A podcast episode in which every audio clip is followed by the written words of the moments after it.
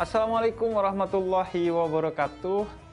Kembali lagi kita di satu program Ramadan RTV yang selalu menghadirkan uh, bintang tamu yang inspiratif, yang syahdu, yang ceritanya bisa menjadi pelajaran yang bermanfaat bagi kita. Satu program bertajuk Hikmah Podcast.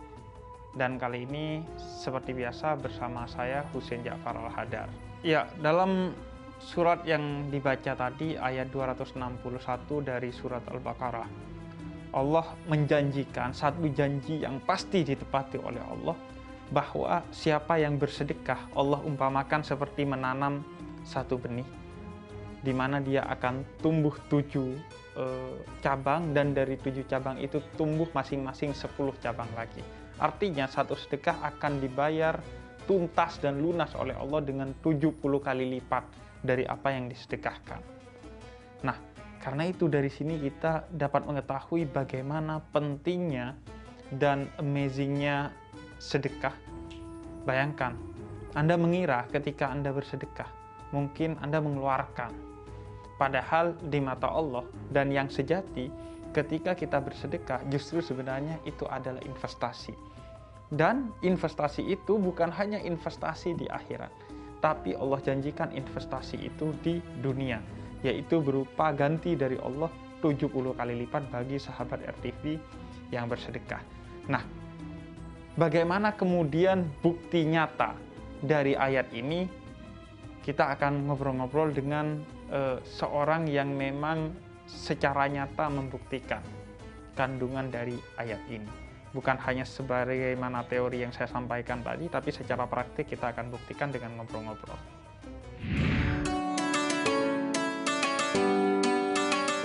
Muklis Syamaun merupakan seorang pengusaha asal Jakarta Timur yang bisnisnya sempat gulung tikar hingga memiliki hutang sebesar 300 juta rupiah.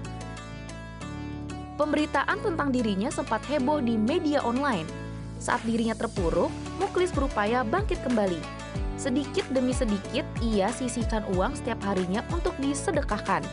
Dengan kebaikan yang ia lakukan, perlahan Muklis mendapat keberkahan. Utangnya yang berjumlah besar berhasil ia lunaskan, dan kini dirinya mampu meraih kesuksesan.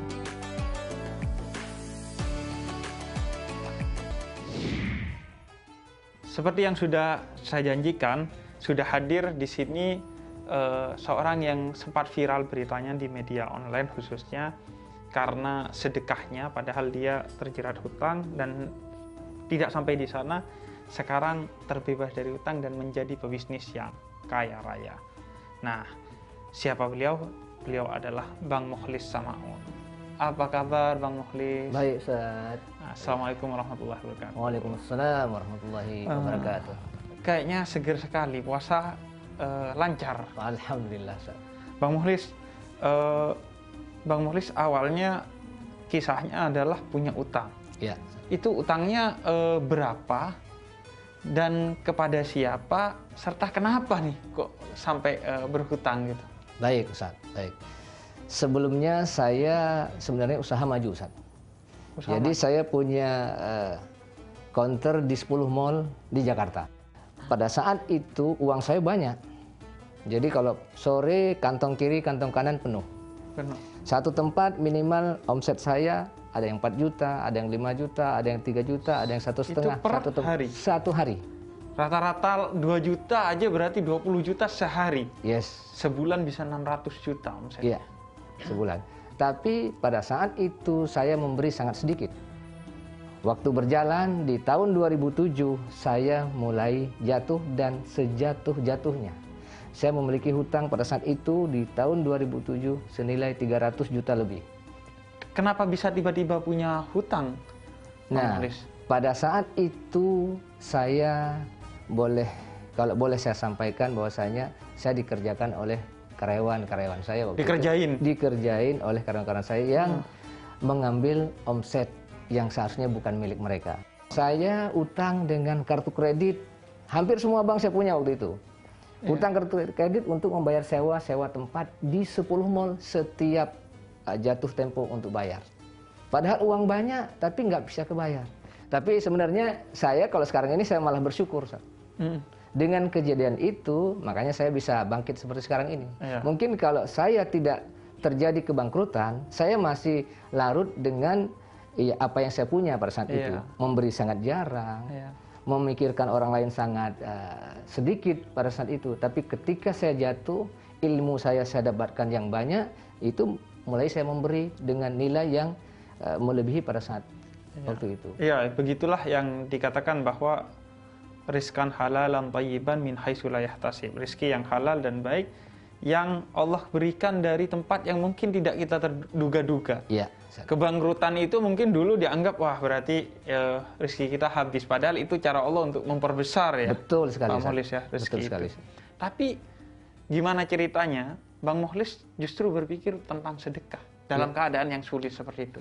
Pada saat saya sulit waktu itu, saya belajar ke salah satu ustadz yang Hmm. beliau pada saat itu memberikan motivasi kepada saya. Apa tuh motivasinya? Motivasi mesti memberi itu, Ustaz. Memberi Sedekah itu ya? sedekah itu. Karena eh, saya sangat sangat apa ya itu namanya mengamalkan bahwasanya satu kita memberi minimal akan digantikan 10 sampai 700 bahkan nilai yang tidak terhingga dan itu saya camkan di di, di pikiran saya selalu. Dan eh, saya buktikan, saya buktikan setelah saya memberi setiap hari dengan nilai terkecil padahal saya nggak punya. Dengan nilai terkecil setiap hari Ustaz. Pada saat itu saya beri 5 ribu perak.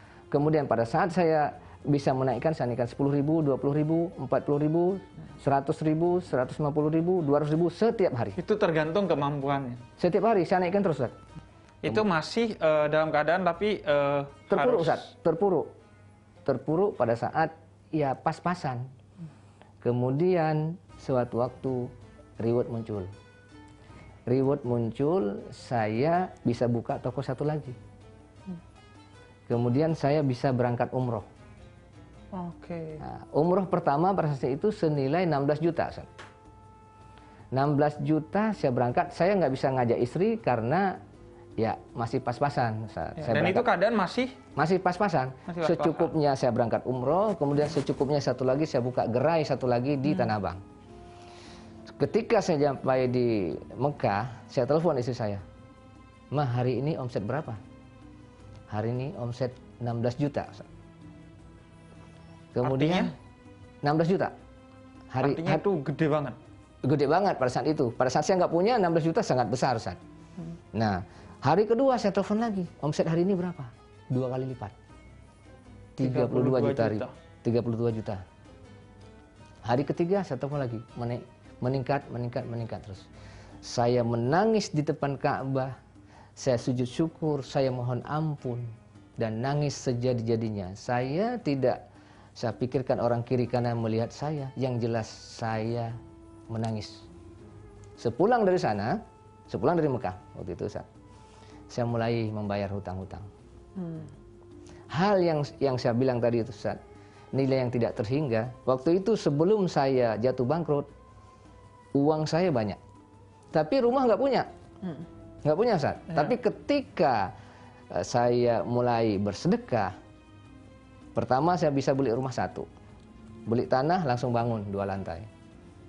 Kemudian ada orang menawarkan dekat situ ada tanah lagi senilai 860 juta. Saya beli cash. Itu kalau saya boleh katakan itu kayak pesawat. Setelah jatuh kebangkrutan begitu naik lagi kayak pesawat.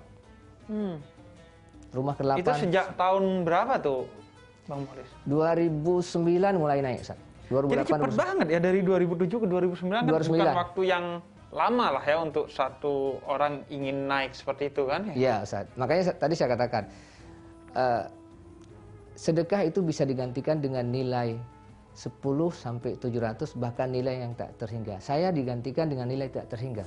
Oke. Dan eh, sudah tobat ngutang? Oh, sudah, sudah Ustaz. Enggak mengutang lagi itu, Ustaz. Udah gak mengutang Udah nggak lagi. mau. ya? Dan mendengar kisah Bang Mukhlis ini, saya teringat kepada kisah seorang sufi, eh, Imam Hasan al Basri. Itu pernah kedatangan tamu jumlahnya 10 orang. Kemudian beliau hanya punya makanan untuk satu sampai tiga orang saja. Akhirnya beliau justru memilih untuk mensedekahkan Ya. satu makanan itu ke orang lain dengan keyakinan bahwa Allah akan mengganti 10 kali lipat. dan nggak taunya benar. Beberapa saat ada orang yang mengantar ke rumahnya Imam Hasan Basri 10 makanan yang kemudian dia berikan kepada tamunya. Jadi karena keyakinan yang besar kepada Allah Subhanahu wa taala. Dan juga eh, Allah sangat menekankan pentingnya membayar hutang. Bisa jadi niat itu yang mendorong eh, Bang Mukhlis itu kemudian bisa sesukses ini. Kita akan lanjutkan di segmen kedua nanti obrolan dengan Bang Mulis tentang banyak hal yang masih uh, saya penasaran dari kehidupan Bang Mulis, bagaimana kemudian bisa dari orang yang minus menjadi orang yang plus, dari orang yang punya utang menjadi orang yang uh, sukses dengan tadi diceritakan. Nanti kita lanjutkan obrolan ini. Satu-satunya waktu itu istri saya sedang nonton TV. Oke. Nonton TV itu uh, motivasi yang diberikan kepada orang yang berhutang.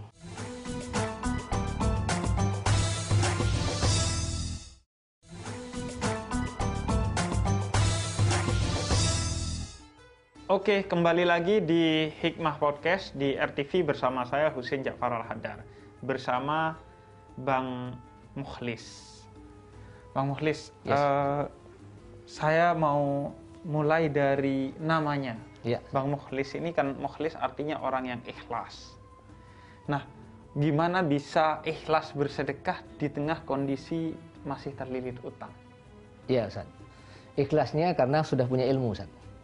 Oke. Nah, ilmu sudah punya ibarat itu suatu bekal. Bekal sudah punya, saya memberi nggak mikir waktu itu. Setiap hari yang saya pikirkan apa yang bisa saya berikan ke orang lain. Padahal saya pada sedang jatuh-jatuhnya. Yang bisa bikin Bang Mukhlis ini kepikiran punya utang malah mau ngaji itu apa Bang Mukhlis? Iya, satu-satunya waktu itu istri saya sedang nonton TV. Oke. Nonton TV itu eh, motivasi yang diberikan kepada orang yang berhutang. Oh. Orang yang mempunyai hutang banyak. Bagaimana cara melunasinya? Ceramah itu. Yes, Oh. ceramah. Eh, dan di situ kan banyak banyak hadis yang dikemukakan, banyak ayat Quran yang dimukakan. Tidak ada orang miskin karena dia bersedekah. Nah, di situ saya mulai bangkit. Ustaz. Hmm, oke. Nah, ketika saya mulai bangkit, apakah langsung seketika itu langsung bangkit? Enggak. Ujian banyak, Ustaz. Apa aja ujiannya? Ujian banyak. Jadi waktu itu saya punya mobil. Saya mau jual mobil ditipu orang. Ya, Mobil itu harusnya orang itu yang transfer ke saya malah saya transfer ke dia. Akhirnya nol besar. Kemudian setelah jual mobil saya beli motor. Ketika motor itu dipakai istri saya, dicuri orang lagi, jatuh lagi. Nah, terus anak saya yang pertama eh, ngomong ke mamanya, ke istri saya, "Mah, mama hilang motor kok biasa-biasa saja, nggak marah, nggak ini. Hmm. Buat apa marah? Besok lusa Allah akan gantikan dengan nilai yang lebih baik. oke. Nah, itu saya lagi duduk di situ menangis dalam hati. Nah, berarti istri saya sudah mendapatkan ilmu yang sangat luar biasa. Ya. Saya sangat dukung itu waktu itu. Jadi saya sabar aja. Jadi nggak mulus juga, ada Enggak, tantangan banyak, Ustaz, tantangannya. banyak, banyak yang rintangan yang saya dapatkan setelah sebelumnya. Saya Yang bikin waktu yakin apa, Bang? Saya waktu itu saya tahajud tengah malam. Tahajud eh, ada motivasi tahajud selama 40 hari saya lakukan. Di situ saya menemukan eh, eh, feedbacknya, titik baliknya orang yang tahajud sampai 40 malam berturut-turut tanpa henti itu akan ada eh, apa eh, balasan yang sangat luar biasa. Saya mulai tahajud malam pertama, malam kedua, ketiga dan seminggu saya mulai bertanya, kok rewardnya belum ada? Hmm. Wajar kan? Iya, iya, manusiawi. Manusia, manusiawi. Kok rewardnya belum ada? Saya bukan tinggalin Ustaz. Saya tambah terus. Ya misalnya tadinya bangun jam 4, saya bangun jam 3, lebih banyak lagi tahajudnya. Iya, iya. Nah, Cuman kadang-kadang bangun jam 2 bukan banyak tahajudnya, banyak doanya Ustaz.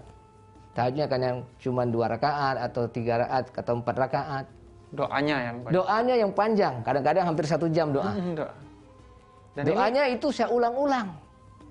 Saya ulang-ulang, saya Doa yang sama? Doa yang sama. Sambil menangis. Seminggu, dua minggu, kok belum ada rewardnya. Ketiga minggu, ke seterusnya. Pada saat saya nggak kepikiran ada rewardnya, rewardnya muncul. Ustaz. justru itu yang disebut min haitsu la yahtasib. Iya. dari lokasi atau tempat yang tidak terduga-duga. Kan? Iya, Ustaz. Nah, eh, kalau di samping efek tadi, Iya, Ustaz. Bang Mukhlis, efek finansial ya, bahwa secara finansial menjadi membaik, hutang terbayar dan bisa beli ini dan itu. Kalau efek lain yang dirasakan dari sedekah ini apa Bang Mukhlis yang bisa cerita? Waktu itu saya ya ibaratnya kalau selama ini yang kepikiran uang, uang dan uang sebelumnya Ustaz. Iya. Tapi ketika saya mulai sadar uang bukan segala-galanya, justru uang muncul sendiri Ustaz. Sebelumnya ger 10 gerai saya, uangnya memang segitu-gitu aja. Memang banyak, Iya. tapi nggak tahu habis juga buat apa. Tapi ketika cuman punya satu satu Gerai. tempat, satu gerai waktu itu di Tanah Abang, hasilnya melebihi yang 10 tempat itu Ustaz. Itu pun buka seminggu hanya dua kali. Kenapa muka seminggu dua kali tuh? Ya, pada saat itu memang Senin dan Kamis. Se- Sisanya banyak istirahat, tapi uangnya lebih banyak. Iya. Itu yang namanya keberkahan. Iya, Ustaz. Oke, jadi eh, pelajaran penting banyak sekali yang kita bisa dapatkan dari obrolan ini. Dan yang paling saya bikin senang dari episode ini adalah karena yang dikisahkan Bang Mohlis ini adalah realita gitu, praktek. Mungkin kita bicara sedekah mendatangkan rezeki itu sering kita dengar. Tapi dari ustadz-ustadz, dari Habib, dari Kiai yang itu masih cenderung teori berdasarkan Al-Quran dan Sunnah. Kita akan lanjutkan lagi obrolan saya dengan Bang Muhlis di segmen ketiga nantinya di program RTV khusus Ramadan bertajuk Hikmah Podcast bersama saya Husain Jafar Al-Hadar. Kalau kita mau belajar ke surat Al-Ikhlas, lihatlah surat Al-Ikhlas. Di dalam surat itu justru tidak ada kata ikhlas. Artinya ikhlas itu nggak usah disebut-sebut lagi, nggak usah dipikirin lagi. Ketika sudah kita keluarkan, sudah lupakan.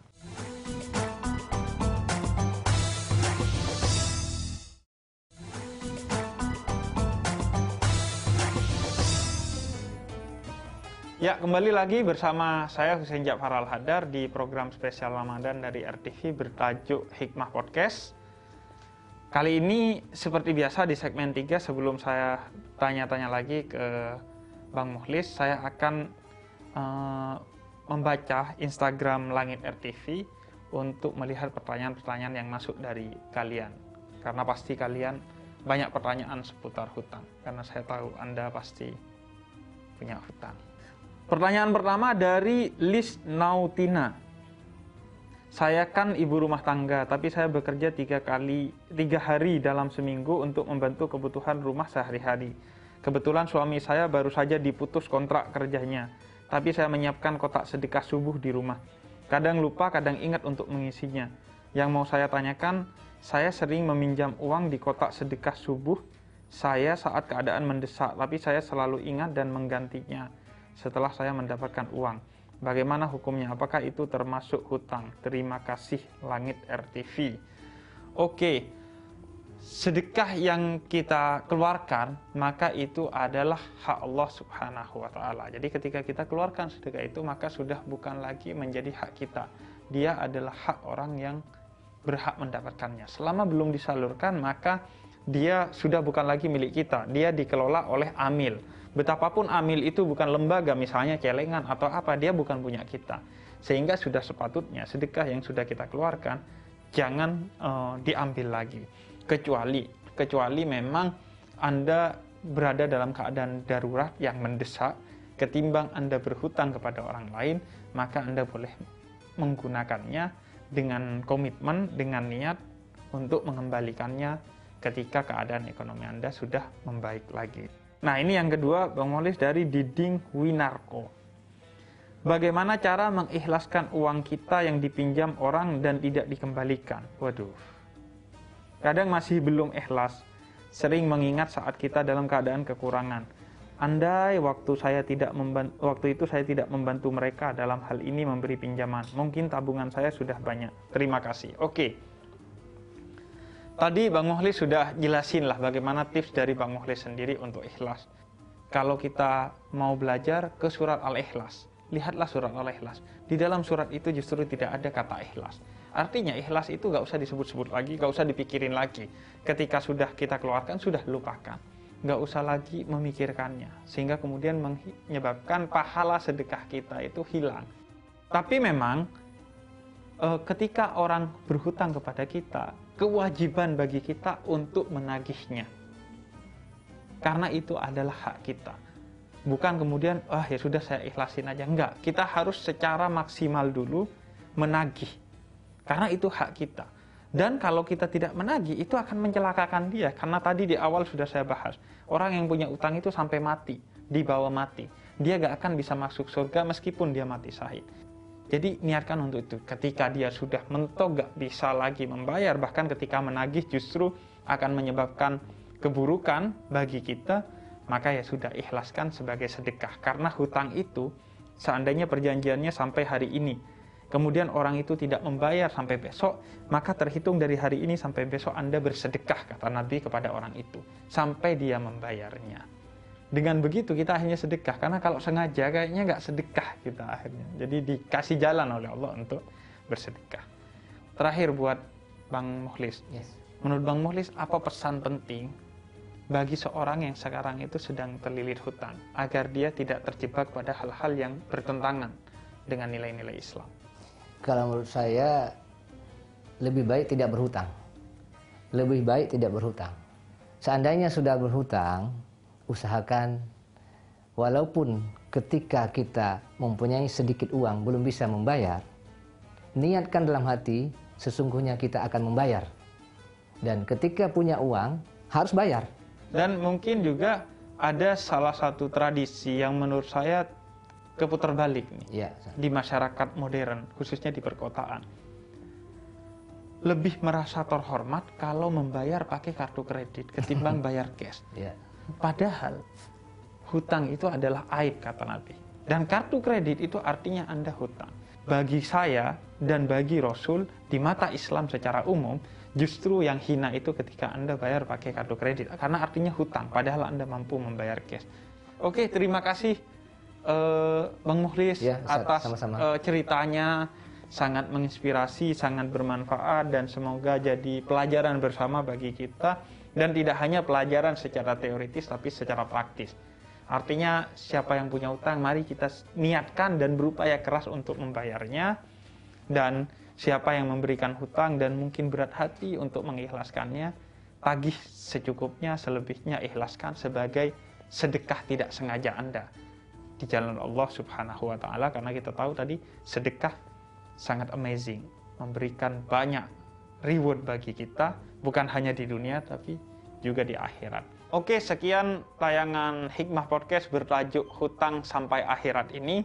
Semoga menjadi pelajaran bagi kita dan jangan lupa kita masih berada di kondisi pandemi, jadi tetap indahkan 5M yaitu memakai masker, kemudian rajin mencuci tangan, menjaga jarak, mengurangi mobilisasi dan interaksi dan menjauhi kerumunan.